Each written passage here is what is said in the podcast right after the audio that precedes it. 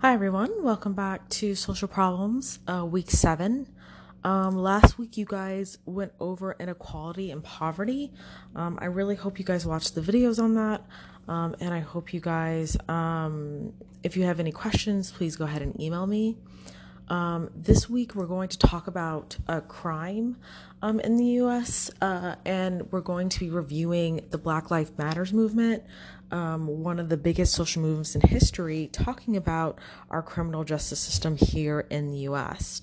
And so if you go to the first lecture, which is week 7, lecture 1, you'll see that this lecture focuses on this idea of what is crime, and looking at types of crimes here we have in the U.S. And so it's really important to think about, when we think about crime, this idea of what do we consider a crime, and kind of remove it from this thought of what is, quote, good or what is, quote, bad. Usually we think about crimes as this idea of good or bad, but really the formal definition of crime is a violation of society's formal laws, right? A violation of society's formal laws. That means that society got together and thought about issues that they wanted to, quote, put into a law. Now, some of these are more severe than other. Some of these we understand there are wiggle rooms to break than other. I think a really good example of this are speed limits.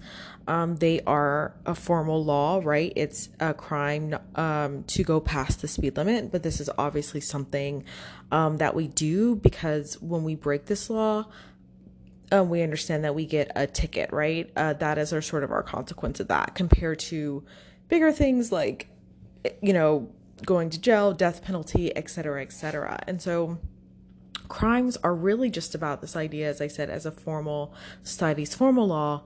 And it's really interesting the way we kind of break that down, the way we think about crimes, because usually we think about them in terms of penalties, of what society allows for in terms of wiggle room between different types of crimes. And so really, when we think about this idea as a sociologist of crime, we're looking at how it violates the social norm and how much wiggle room societies have to let them violate this norm. So what wiggle room does society give for speeding tickets, right? Or even if you think of Singapore's law of chewing gum, right? It's legal to chew gum in Singapore. Compared to here, in other places, right, where you could chew gum, right? And so we're really looking at this idea of what society cares so much about that it makes it a law, and how much does it actually take in terms of enforcing that law? What's the penalty with this crime? In terms of worldwide facts, there are there's several facts that are true throughout the world when it comes to crime. Four come to mind in particularly. One, crime exists everywhere, right? Because every society has rules and norms. And so therefore, crime exists everywhere because society's people usually break norms and rules. So crime is everywhere. Second, most if not all countries have some sort of a criminal justice system, right? They have a police, they have courts, and they have a prison system. Third, adult males make up the largest category of criminal suspects worldwide. So usually when we think of worldwide statistics, there is a gender component to this. And finally, theft is the most common crime committed worldwide compared to things like violent crimes. So if you're like me and you love watching Law and Order SVU, those crimes are comparatively rare compared to things like theft. All right. Looking at some of our types of crimes in the U.S., I'm not going to go over them, but they're kind of under the heading types of devious and crimes. We have specific ways that we categorize crimes, right? There's street crime, there's hate crime, there's white collar crime. These are all here for you to look over and to review the definition. pretty standard in the sense of reading those over. I want to focus particularly on this lecture and looking at kind of what we've done with our criminal justice system, and looking over our sociological perspective, and then ending it with the Black Lives Matters movement, which, as I said, is one of the biggest social movements taking on our criminal justice system. And on slide 19 in the first lecture in week 7, I give you some statistics from the Department of our Justice. We see that 3/5 of Black and Hispanics, right, and 48% of whites are serving time for violent offenses. 23% sentenced white prisoners and state prisoners were serving time for property offenses, compared to 13 of each sentenced Black and Hispanic prisoners. We see that less than 15% of sentenced state prisoners were serving time for drug offense. 4% of it was possession. And we see that 13% of Black prisoners, 3% for possession, where we have 16% of white prisoners, 5% of possession. And so these are our department statistics right now of people in prisons as of now. And that's those statistics number are on slide 19 for you. We as a society here in the U.S. are questioning a lot of aspects of crime, particularly things like possession, like marijuana possession and marijuana drug laws. We see that in many states. This has changed, right? Virginia being one of them, right, where it's possession is no longer an arrest. Now it's a fine. We see this happening in places like California. And so it's really important to realize that laws can change in the U.S., obviously, as well as the effects of that, of what happens to that in terms of thinking about our criminal justice system. If you are a sociologist and one of our sociological perspective, you see here on slide 20 to 25, the way conflict theorists, functionalists, and symbolic interactionists think about crime.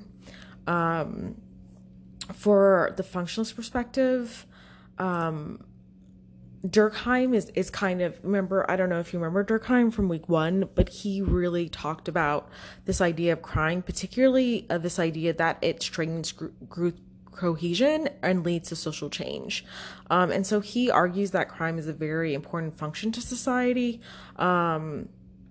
because he argues that, one, if there's too much crime, society will lead to, create groups to lead to this change.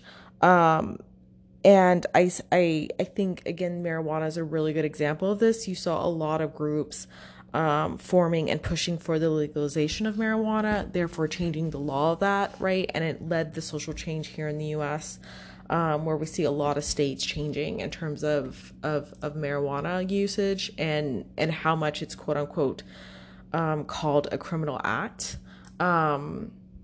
We see this function happening with... And so we see this in terms of Durkheim looking at crime and how it's changing a lot in terms of our society and our formal laws.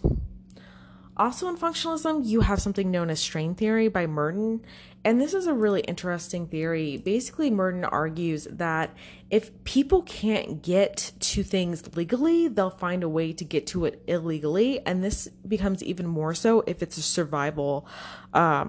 survival need. And so things like food, housing, for example, is particularly looked at in strain theory, which is why we see things like theft so common, because, again, if you can't afford food, people will steal food, right, and in order to survive. And so as a functionalist perspective, if you think about the importance of crime, if you have high levels of theft, for example, in your society, that means there's something happening in other aspects, whether it be an economic aspect, whether it be a sort of food and agriculture.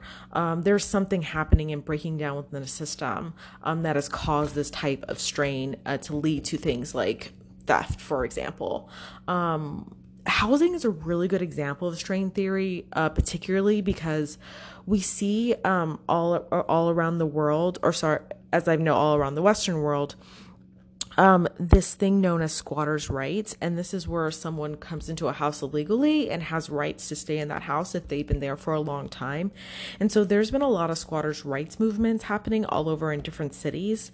And again, if there's sort of this abundance of affordable housing, there wouldn't be a need for this. And I think the squatters' rights movement has been really interesting and a great example of string theory.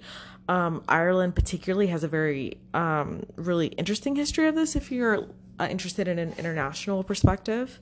And if we see during COVID, what's happening right now with a lot of cities is that they're trying to do a lot of laws to protect renters, particularly, and home buyers from losing their homes based on this economic strain that has happened here. And so, again, string theory, because we have such a big economic strain right now in the country, we see it reacting to things like in housing, where a lot of legislation's coming out to try to save homes. And so if you're interested in string theory, looking at the squatters' rights or these legal kind of laws forming to save people's homes, I think is a really great example of that.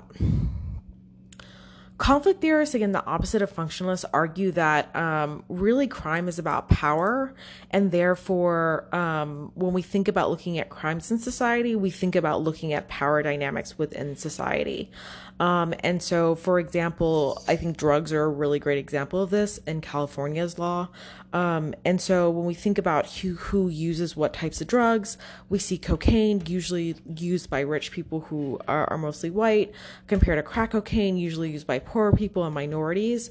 There are different drug sentences to this, where cocaine is not as harsh in terms of getting a sentence compared to crack cocaine. And so you see differences in terms of sentences based on power structure.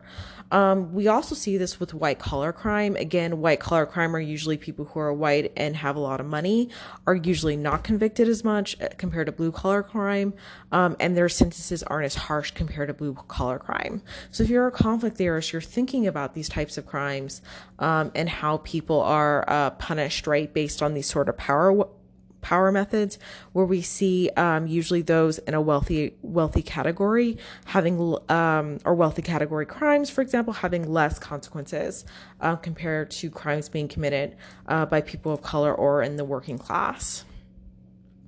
You could also think of this in a historical example. For example, segregation was a crime, right? Integrating schools was a crime. These would, as a conflict theorist, would look at, again, power dynamics in terms of within society. Finally, if you're a symbolic interactionist, you're looking at labeling theory.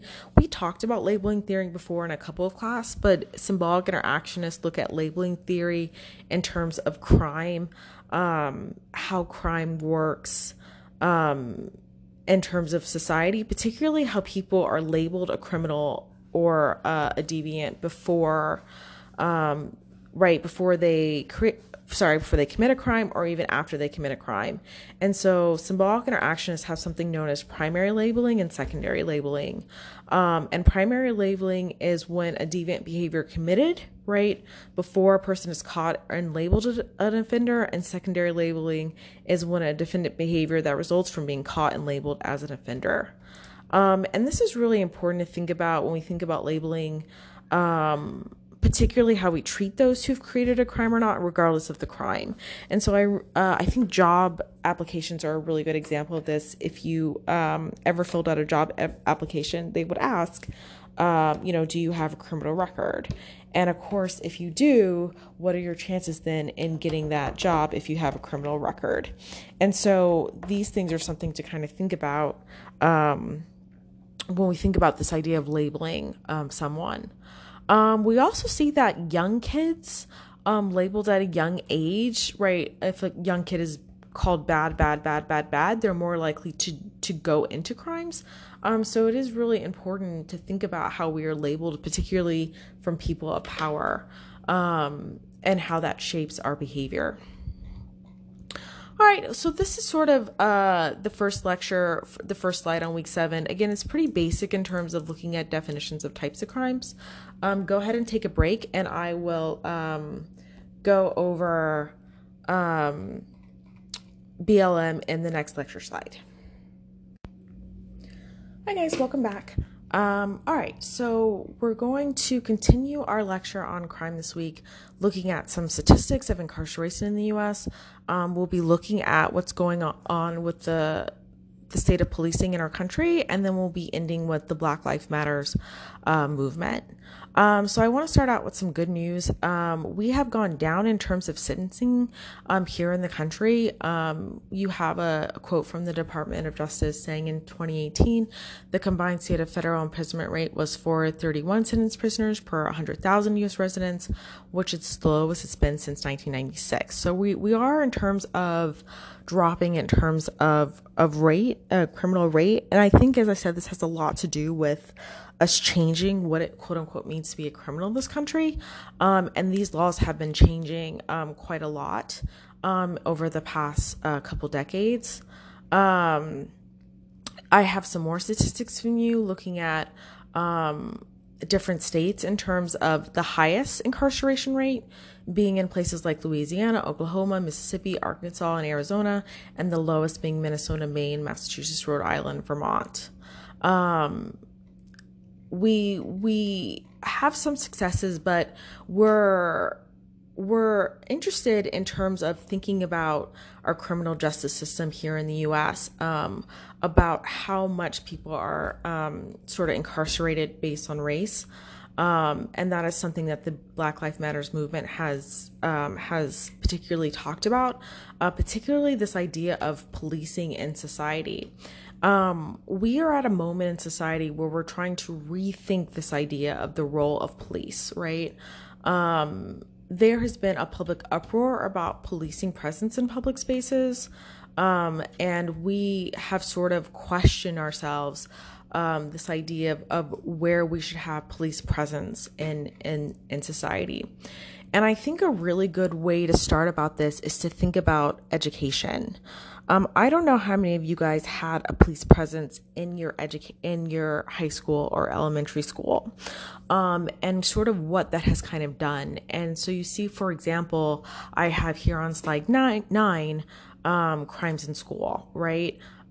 This happened here in Virginia where a young kid went and forgot their milk from the cafeteria, and when he did forget his milk, he was patted down and arrested, patted down for drugs and arrested. They said he stole the milk. The milk was worth 65 cents. So this idea of having the student arrest shown at a courtroom cost taxpayers way more than 65 cents. And so a lot of instances like that, for example, of course, we have police violence, harassment of people of color, particularly that we've seen in the U.S. And so as well as looking at very overwhelming, troubling statistics that I left for you guys on slide 11 and 12, where we see that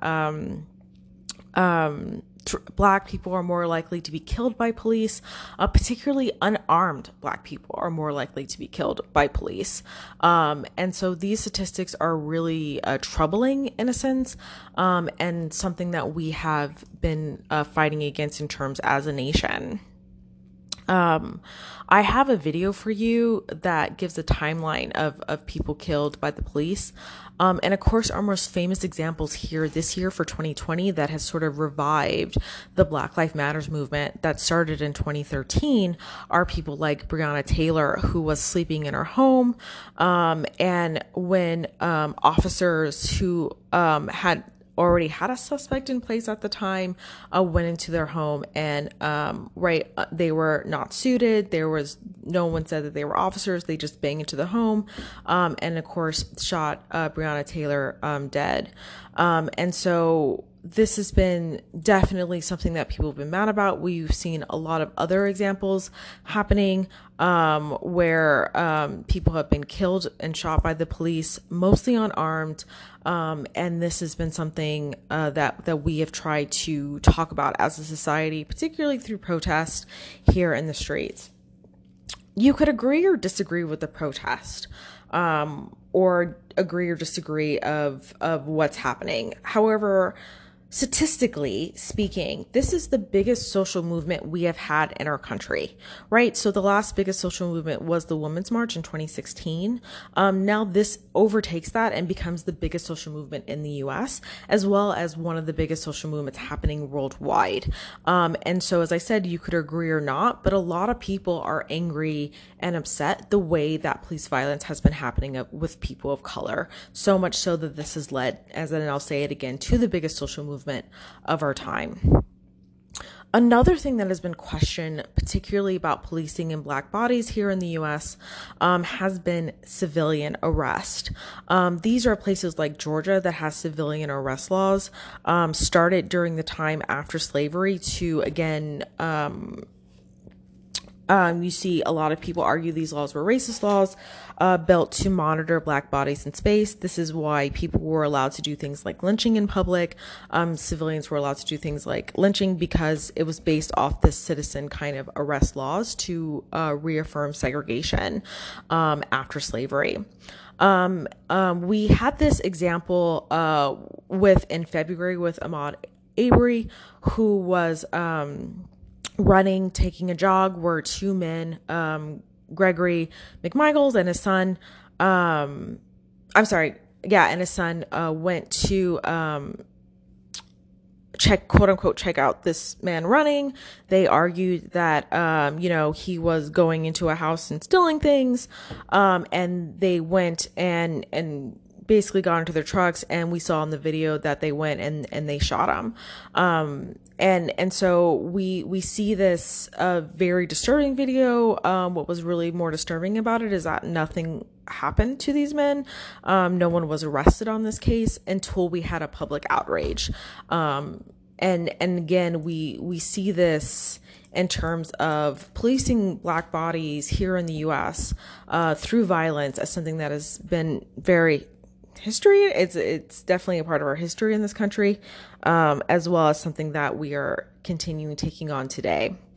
It's been such a powerful movement, BLM, that has been happening since 2013, where it started, right? Black Lives Matter, that's what BLM stands for. And so I have on slide 16 the work by one of the creators of it. This was made by Black women, and really upset over what happened in 2013 with Trayvon Martin. I'm not sure if that is familiar to you. That was Trayvon Martin was a 17-year-old kid who was walking down the street eating Skittles in his neighborhood and was shot and killed by George Zimmerman. Again, based on these sort of citizen arrest laws, he was not convicted of the crime, and so he was let off. And so BLM was created to try to bring attention to the violence of Black bodies by police, by citizens arrest. So this is a very specific movement in a sense. When we think about social movements, there's usually a particular purpose to them. And so we think about social movements in terms of this vague idea of equality. Black Lives Matters movement is specifically talking about human rights, dealing with law enforcement, trying to stop law enforcement and police brutality, as well as citizen arrest laws, right? That these laws protect brutality from Black bodies. And the way they say why Black life matters, it's this aspect that Black life matters too, where they should not be, one, harassed by people who are supposed to enforce the law, and of course, not have people who harass them protected by the law, right? So this is a very specific movement happening in our country. And I left quotes there from the creator herself, and the article I left with you this week on week 7 is written by one of the creators of it. As I said, agree or disagree with the movement, this movement has been taking very powerful shapes in our country and very influential shapes in our country. We saw this happening in terms of our sports. If we think about Kaepernick and football taking the knee stand, this was a part of BLM movement, where football players started to take a knee. Many of them were punished for this, right? Kaepernick being the most famous example of this, where he did not get his contract renewed from the San Francisco 49ers but has continued to be an activist, and of course has even taken on forms through a commercial route using platforms like Nike. A lot of industries have started taking up on this BLM movement, where they have solely committed to racial to help these types of movements. Again, Nike is a really good example of this. This has really heightened during this, even during COVID times, where we see people, right, told to social distance, and of course, even more so, people have taken to the streets during the pandemic. So this really shows that it's been such a powerful movement in our country. Now, there is a backlash to this in terms of these movements, and I'll get to that in a second. But I just want to make sure that I hope you guys, again, understand this idea of really it's if you go back to 17, and I really think you should concentrate on slide 17, that it's really talking about this idea of how Black communities are marginalized and threatened, right? And how we very much so use this sort of violence to police these types of police Black bodies, both as legally, right, as we see in the law, but of course this also happens, right, illegally as well.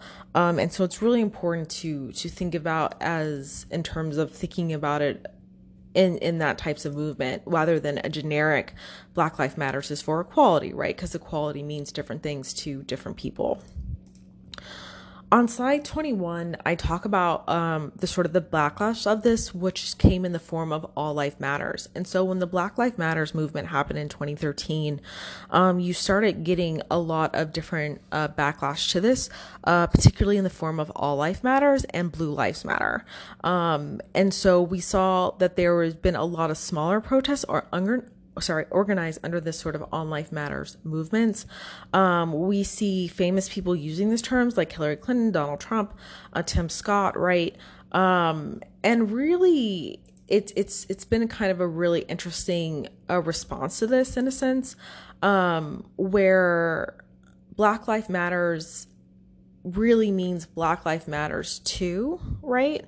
More so than only Black Life Matters, which I think it gets kind of coined as that. So it's Black Life Matters too, right? Talking about a lot of imbalance based on white supremacy that we have in this country, right? Looking at, as I said, the state violence impacted within Black lives.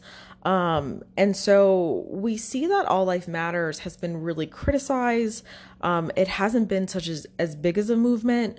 And it particularly ignores sort of what's happening in terms of thinking about the violence that has been happening with Black bodies in this country through slavery and of course through the present. I left you guys a really interesting article talking about the waves, sort of the waves of this idea of Black Life Matters versus all life matters. It's on slide 25, and I really suggest you look at it. I'm only giving you guys highlights in these podcasts. People are now forming classes based on this, so it's really just to kind of introduce you to what BLM is about. I did not really, in this podcast, really scratch the surface, but unfortunately in social problems class, right, we do different topics, and so there's not a lot of time always to discuss every topic in detail. And so if you have any questions about this separately, please let me know, because I can talk a lot more about this separately. But as I said, this is just to introduce you to what the movement is, how it started, and really trying to show you the specifics of social movements, because there are specifics to social movements, and to try to stop this sort of generic idea of what we think happens in social movements, because unfortunately in social movements a lot of times these get lost. All right, thank you so much. I hope you guys have a good week. Please remember to look at the readings and to turn in your discussions. You don't want to add them all, you know, in the last week during exam week, because then that's a lot of reading and a lot of work to do. All right guys, talk to you later, or see you for the next podcast. Bye-bye.